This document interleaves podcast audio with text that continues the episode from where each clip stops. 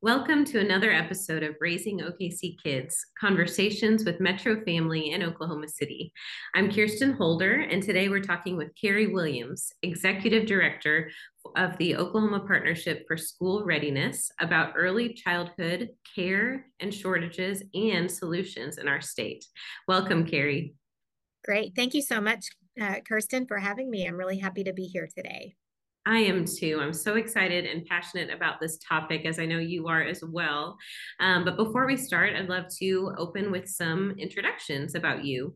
Carrie Williams has served as the executive director for the Oklahoma Partnership for School Readiness Foundation since May of 2021.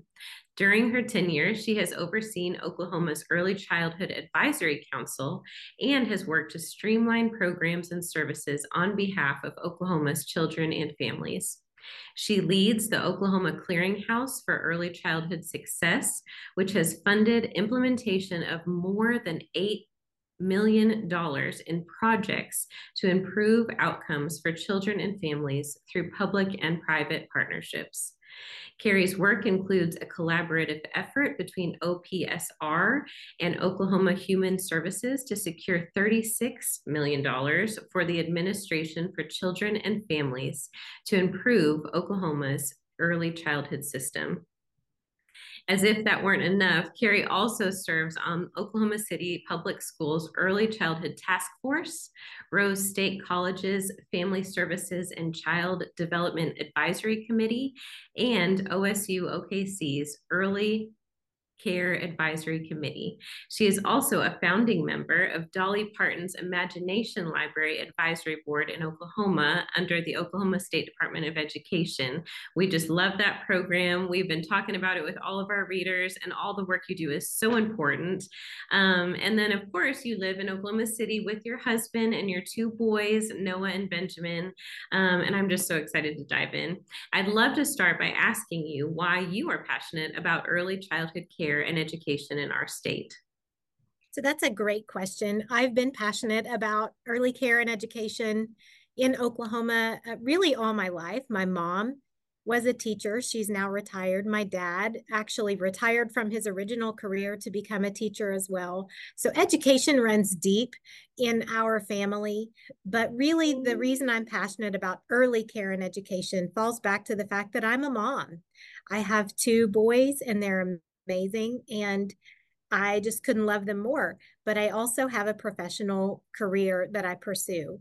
And so early care and education and the quality of it really matters. That enables me to be able to have a career um, and also be a mom at the same time. And I just think that every child needs that same access, that same quality um, of early experiences. And so it's my my kind of mission in life to make sure that I can do that here in Oklahoma. I love that. And I do hear you saying um, your work probably hits home a little bit more because you have your kids at home. I mean, and you've been through some of these experiences and you don't know till you know what the holes in the systems and the problems are. So we're very lucky to have somebody like you advocating for families in Oklahoma. The Oklahoma Partnership for School Readiness's mission is to lead Oklahoma in coordinating an early childhood system that strengthens families and ensures all children are ready for school. Can you tell us how your organization fulfills that mission?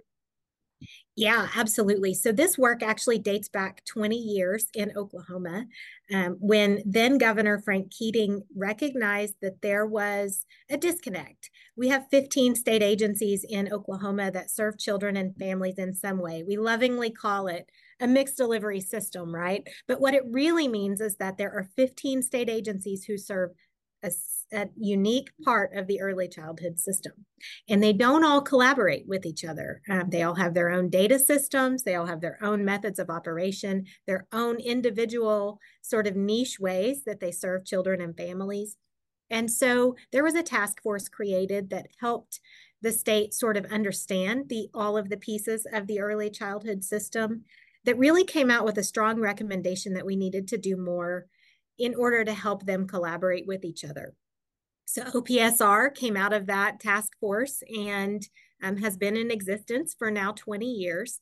we really are the convening body for early childhood programs and, and services in the state of Oklahoma, but we're a true public private partnership. So those 15 state agencies serve on our partnership board, but we also have 17 um, public um, or private citizens who actually serve on that partnership board too. And they help us um, with family voice. They help us know what's happening in the nonprofit community and in other segments of um, Oklahoma's community that help us really round out the early childhood system and break down those sort of silos that can exist in government when we're serving children and families. And that's really our role in the state. So we're not only the convening body, we're not only the group that brings those folks all together, but we also seek opportunities for funding and programming that actually can improve the early childhood system as well. Awesome. And again, filling those holes and gaps is so needed. And especially from parents who are in the community and working for betterment. That is so awesome. What do you see as the biggest contributing factors to a child's success in school? We know parent involvement plays a huge factor, but I'd love to hear from your perspective and what you see every day. Um, what are some of those biggest contributing factors? And then, additionally, how does OPSR offer programs that prepare kids and their families for long term educational success? So at, at OPSR, we've identified what we call the pathway to school readiness, the sort of three big contributing factors that help us make sure that children are on the right trajectory by the time they enter school. Because we know statistically that if children enter school not ready to learn, if they're not reading at grade level by the time they are in third grade, that they don't catch up.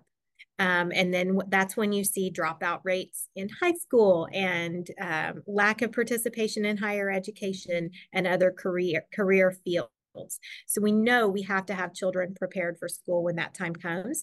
And it really does come down to those three sort of segments of our pathway. So the first is that children and families have access to, to the health services that they need. And that starts prenatal.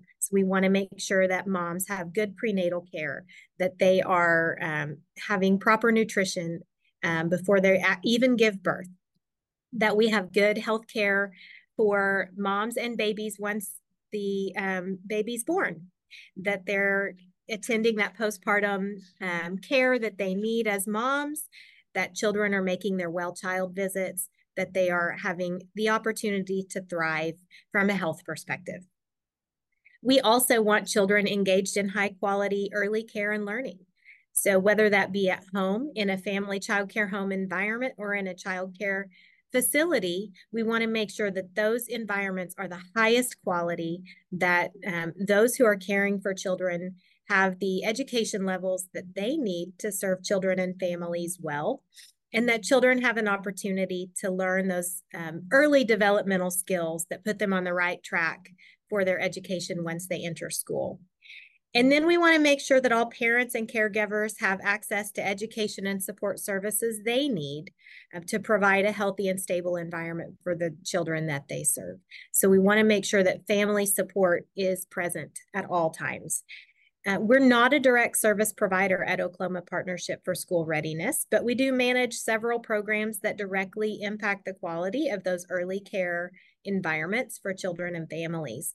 Uh, for one example of that would be our Child Care Resource and Referral Program. This is a program we operate on behalf of the state of Oklahoma that has several goals in mind. We help first connect parents and families to quality early um, care and education opportunities. So, families looking for child care can either call us directly or um, search through our website to find quality licensed childcare that meets their unique needs. So, if they, for example, are a nurse and they work extended hours and they need childcare that meets their needs in a, a non traditional way, they need care after 5 p.m. or after 6 p.m., we can help run those tailored referrals for families who are looking for childcare. We're also doing our very best to improve the quality of childcare. So we work directly with family childcare home providers, with childcare center employees to not only improve their business practices and make sure that they are stable and successful from a business perspective, but also help them with their practices in their classrooms to help them improve the environments that children are being cared for in. So, child care resource and referral is a huge example of some of that work that we do directly um, that impacts children and families in the state of Oklahoma. Oh my goodness, such big issues and such important issues. So that is well said. And I'm so glad um, that we have you advocating for that because, like you said, it's hard to care for a child's education just looking at their education. There's always factors behind the scenes, and starting with the family unit is so important um, for long term success. So that that is really impactful. Thank you. And as you mentioned, it's hard to talk about early childhood age grouping, these young children, without mentioning childcare and the crisis of childcare facing parents on a state and national level. Nationwide, 2.3 million women have left the workforce since the onset of the pandemic a few years ago, resulting in women's lowest workforce participation rate since 1988. This is obviously upsetting um, and for many of us unsurprising because we're feeling the strains. I'd love to hear from your perspective. What is the root of the childcare crisis and what are some long term implications of these statistics if left unaddressed? Yeah, this is a big problem in Oklahoma, but it's not unique to Oklahoma. This is a nationwide crisis. We have a shortage of childcare across the entire nation. Um, and I don't say that to minimize it for saying, oh gosh, we're just in the same boat as everyone else. There's no solution here. Um, there definitely are some solutions that we recommended, but it is um, ab- absolutely a crisis. It existed before the pandemic, it was exacerbated by the pandemic. But in some ways, COVID 19 shed a light on this problem. And I do think that we finally have policy leaders paying attention so now's the time to act, to be advocates for our kids, for, for families, for childcare, for the industry. It is it is an economic issue in our state. And it's a conundrum for childcare providers because at the same time that childcare is too expensive for children and families, in the state of Oklahoma. The average cost of care for an infant in Oklahoma is over $11,000 a year. That's expensive, and especially when you consider that the median income in Oklahoma is around $58,000 a year. So that's a problem, right? But even at the high cost of childcare, it's even higher for those operators of childcare businesses. Um, they are operating sometimes at um, salaries around $11.67 an hour. That's the median hourly wage for childcare providers. So they're not make they're not earning a livable wage. And that's part of the big issue of why we have a lack of childcare available. It's very difficult to incentivize to recruit and retain a workforce in the early childhood field when you can't afford to pay them mm-hmm. what it would cost to actually live in their own communities. Mm-hmm. Um, Two thirds of childcare providers are involved in participating in at least one subsidy program by the state because they can't afford to live and work and do what they want to do, which is care for our children and families and and there are some reasons for that right? Childcare is an expensive industry. We are a highly regulated industry in oklahoma and that's important that's necessary for the health and safety and well-being of our children. But it also means that ratios for infant care are one to four. We mm-hmm. want that ratio to exist. Mm-hmm. but when you can't operate in a way that meets your bottom line, it makes it very difficult um, for a program or a, an industry to be so very highly regulated, but not fully publicly funded. Mm. What you end up having is childcare facilities that can only afford to operate on private pay. Um, so rather than accepting childcare subsidy. And so you have the very lowest income families who qualify for programs like Early Head Start and Head Start, or even child care subsidy that pays for a portion of their child care needs. And then you have the very highest earning families who can afford that private pay quality care environment. But you've got a very wide gap in the middle of families who are struggling because they neither qualify for the subsidy programs or can afford the high quality child care environments. So we really have to do more from a public perspective to help um, bring awareness to this issue, to encourage the state to fully fund child care subsidy program, to increase that gap um, or that cap on those who sub- qualify for subsidy. One of the big policy solutions we're seeking right now is the fact that child care subsidy is paid for on attendance versus child care enrollment. Mm. And that's a big problem. If you are a family who pays for childcare, you pay a weekly rate whether your child attends or not. And when childcare subsidy is paid for based on attendance, we have families who may only be able to attend, have their child attend care three days a week, four days a week. Those providers are only paid for the days that their children actually are in attendance, which sounds okay until you see the bottom line. There's a big gap between what a private pay family pays for childcare and what childcare subsidy um, pays to a childcare provider. It really disincentivizes providers from accepting low income families into their program because it really impacts their bottom line. So we really have to switch that policy. And at the federal level, right now, it is strongly recommended that states pay childcare subsidy based on enrollment and not on attendance, but it's not something that is required as of now. A lot of those requirements have been sort of waived due to some federal funding that has come through because of COVID. And we've seen a real stabilization of the industry as a result. And um, I think our concern is that once that requirement, once those funds run out, mm-hmm. will the state revert back to a true attendance versus enrollment standpoint and make childcare um, too afford or too unaffordable for families? Oh my goodness, this all feels very overwhelming. Um, and like you said, there are two sides to the whole thing the childcare providers and the incentivizations there, and then the people who need childcare, and how can we kind of fit both problems into a solution? And I'm just really hopeful um, that, like you said, the pandemic and some of the light that's been shed on these issues will kind of snowball and help us get there because that something does need to change. I mean, we all know that um, a lot of childcare centers are on wait lists before you even know you're pregnant, and so mm-hmm. we all need some help. Um, not everybody has the luxury of family support, um, and like you said, caring for kids is our number one priority. That's all we want out of life is for our kids to have a better life than we did. Um, so at the root of the issue, that I think that's what we're all feeling, and I appreciate knowing um, some of those in-depth looks at some things and how there's going to be um, solutions out of that as well. Yeah, and you know we really can't overstate the impact that this has on women in Oklahoma. Mm-hmm. Right? We've nationwide 2.3 million women left the workforce because of the pandemic because they couldn't afford childcare or they didn't have access to childcare. And so someone in the family had to stay home. That disproportionately affected women.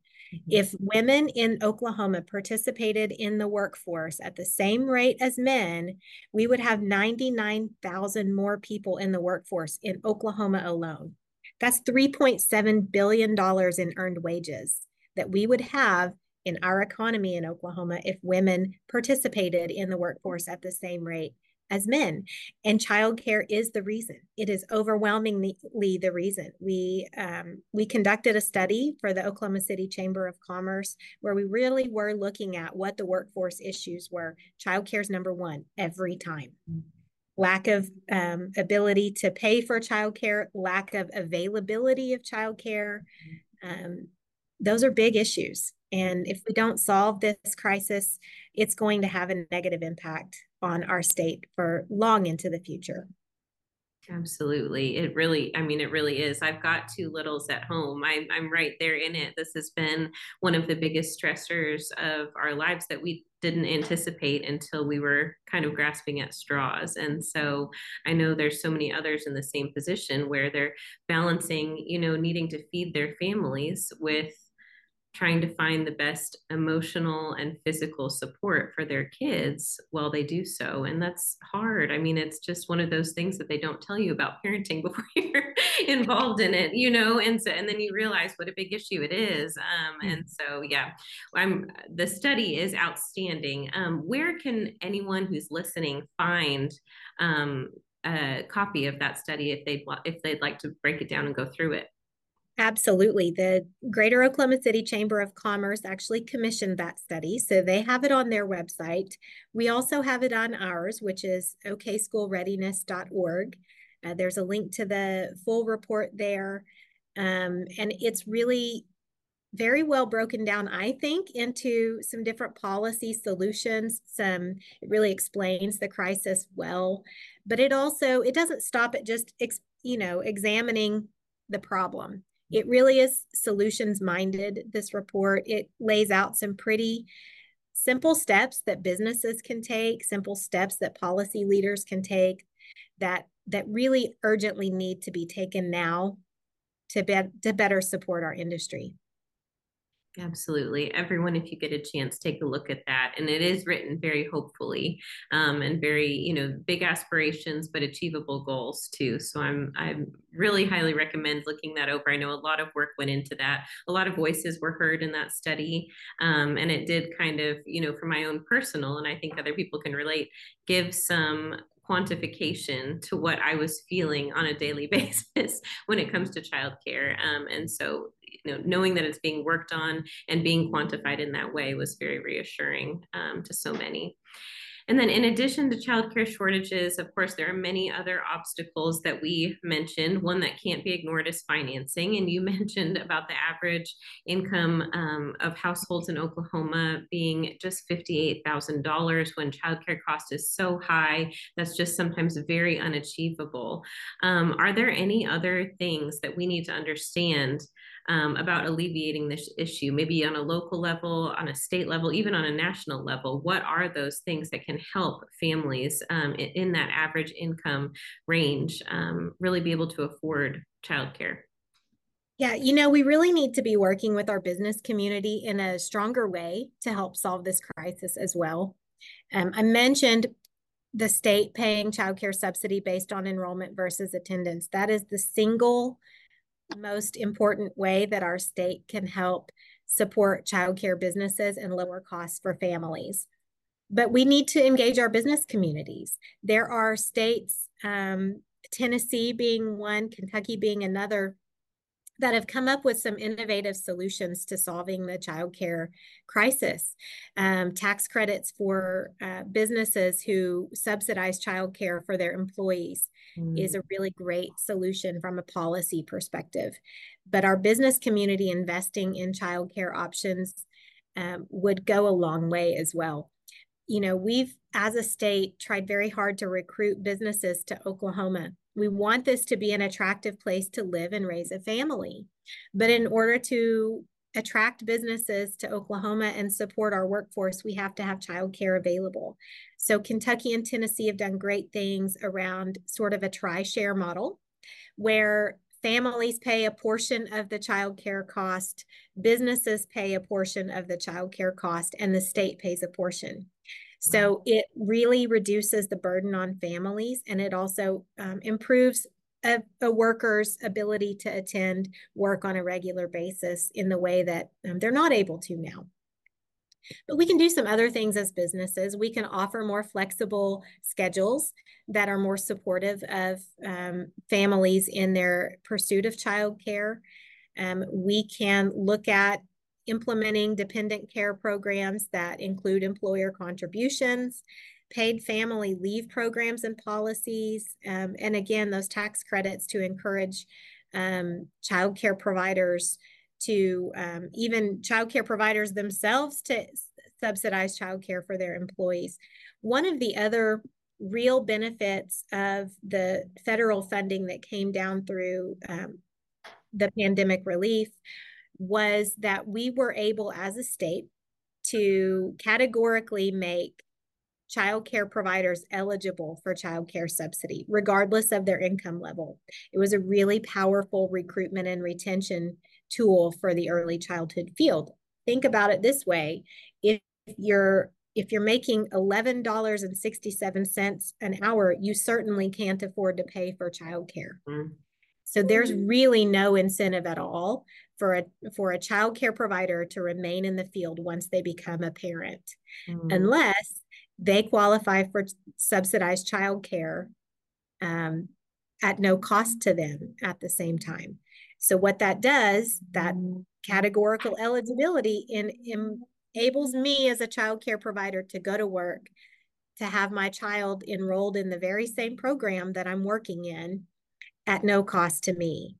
It's basically an $11,000 a year raise for the industry. Mm-hmm. It's a makes a big impact and we'd love to see that become permanent. Mm-hmm. I'm just thinking too about some of these um, childcare providers. You know, I can't be my best parent when I don't feel supported, when my cup's not full, when I have these big stressors in my life. And we are dropping our children off with childcare providers that have stresses that are probably we can't even imagine. I mean, at that pay level um, and taking care of their own kids, as you mentioned.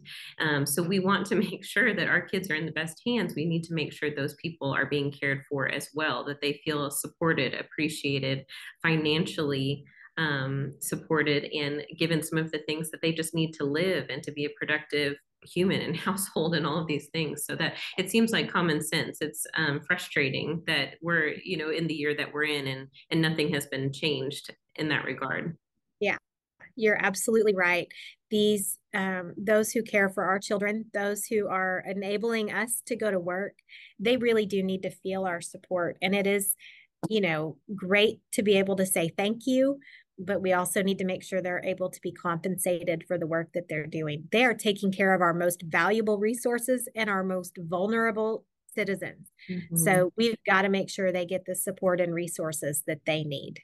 Absolutely. So, um, tell us more about some of your programs and how OPSR is advocating for kids and families. I heard a little bit about Invest in Kids Day, but I'd love to hear more from you.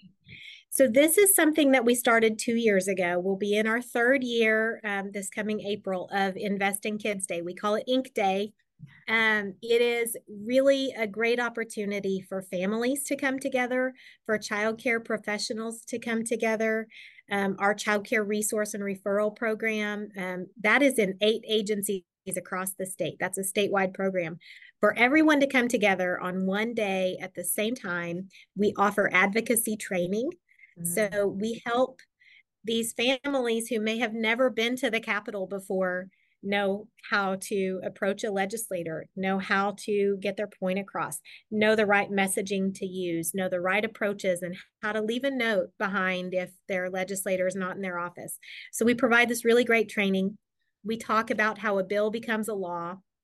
And then we literally load everyone up in a bus and we go to the Capitol as one unit to advocate for children and families in the state of Oklahoma. It is a really impactful day for us. Um, and it's really um, designed to give us one voice mm-hmm. so that we know um, what messaging will resonate with our policy leaders in the state of Oklahoma and that we're able to effectively communicate that message to those who make policies that impact us and it's been really phenomenal. The first year, we, I think we had 200 advocates together in one space. The second year, it was 400. Hey, let's go for 600 this year. It's really, um, it's really a, a very powerful time for us, but it's just part of what we do, right?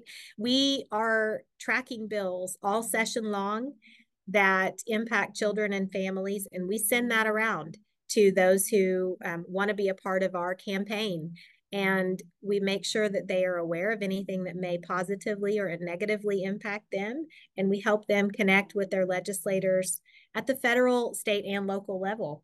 Mm-hmm. that uh, at times when it's important for us to be heard we want to make sure that we are communicating those messages well.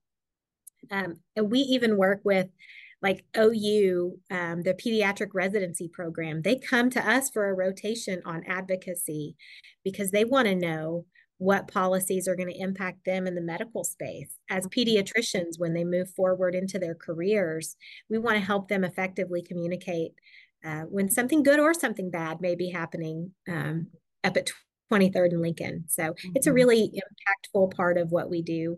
And it's it's great to be able to support our community in that way and to have families and children look to us as a resource, but also to have those policy leaders look to us as a resource. We present at interim studies before session um, and after session where we're looking at topics and saying, here's the real impact of that. Mm-hmm. Um, and we're not we're not lobbying we're educating our legislators on the impact of um, potential legislation. And we are truly a neutral, loving home for all things early childhood. And so it's really great to be seen as that resource, uh, not only for children and families, but also for policy leaders. Absolutely. And many of our policy leaders are parents too. So I'm sure hearing these problems again in a quantified way, they can't help but relate. And then seeing the numbers that you're bringing out um, to advocate and educate as well, I'm sure is very impactful. That is just awesome. Um, what is the date of that event this year and how can people be involved? It is going to be on Monday, April the 1st this year. So um, we'll send out a registration link and we'd be happy to share it with you and with um, our entire um, communications list. So if you want to be a part of it, go to okschoolreadiness.org and sign up for alerts um, for our events. And we'll be sending out a registration link for Ink Day through that, but we'd also love it if you all would promote it at Metro Family. That would be amazing. It's Absolutely. such a good event. We'll put it in our show notes, definitely, and um, help promote it throughout the year because that is very important um, for all families to be involved in. Is there anything else you recommend that we can do as parents to advocate for ourselves and our families in our own communities? Yeah, I think the best advice I would give is to just stay informed about the issues related to childcare. And we all know that childcare is expensive, but we don't always understand why. So mm-hmm. let's be information seekers and um, let's be curious and let's make sure that we have the best possible information so that we can be true advocates for for kids for the childcare community um, stay involved with our website that's where we post lots of good information um, that can help you stay informed um, and we need you to be advocates for children and families. It's great to have family voice involved. And so, any way that you want to do that, we love to help you. Um, and we can always use more advocates. So, just reach out to us if you want to be engaged. Absolutely. In the midst of all the statistics we talked about today that I know can just be overwhelming and frustrating and aggravating, what gives you hope and optimism for the future of young families in Oklahoma? Yeah, you know, Oklahoma actually leads the way in early care and education. We are um, the first state to adopt universal pre K programming for three and four year olds. We were the first state um, to adopt what has been nationally recognized standards for a quality rating improvement system for the child care um, industry we're a leader and i think we have a, an, a proven ability and a track record of success that says we can solve this problem. We can solve the child care crisis in oklahoma and this will be just one more way that we're leading the way. Like i said we're number two in the nation for access to public pre-k. Other states look to us and they're jealous of what we've been able to accomplish. So let's do that with child care moving forward too Amazing. When you put mm-hmm. parents to work, and if you don't mind me saying, when you put moms to work, things get done. I love to hear it. Thank you so much, Carrie, for talking with us today. To find more about Carrie Williams' work or the work of Oklahoma Partnership for School Readiness, as we mentioned, please visit www.okschoolreadiness.org. Thanks again so much, and join us next time on Raising OKC Kids.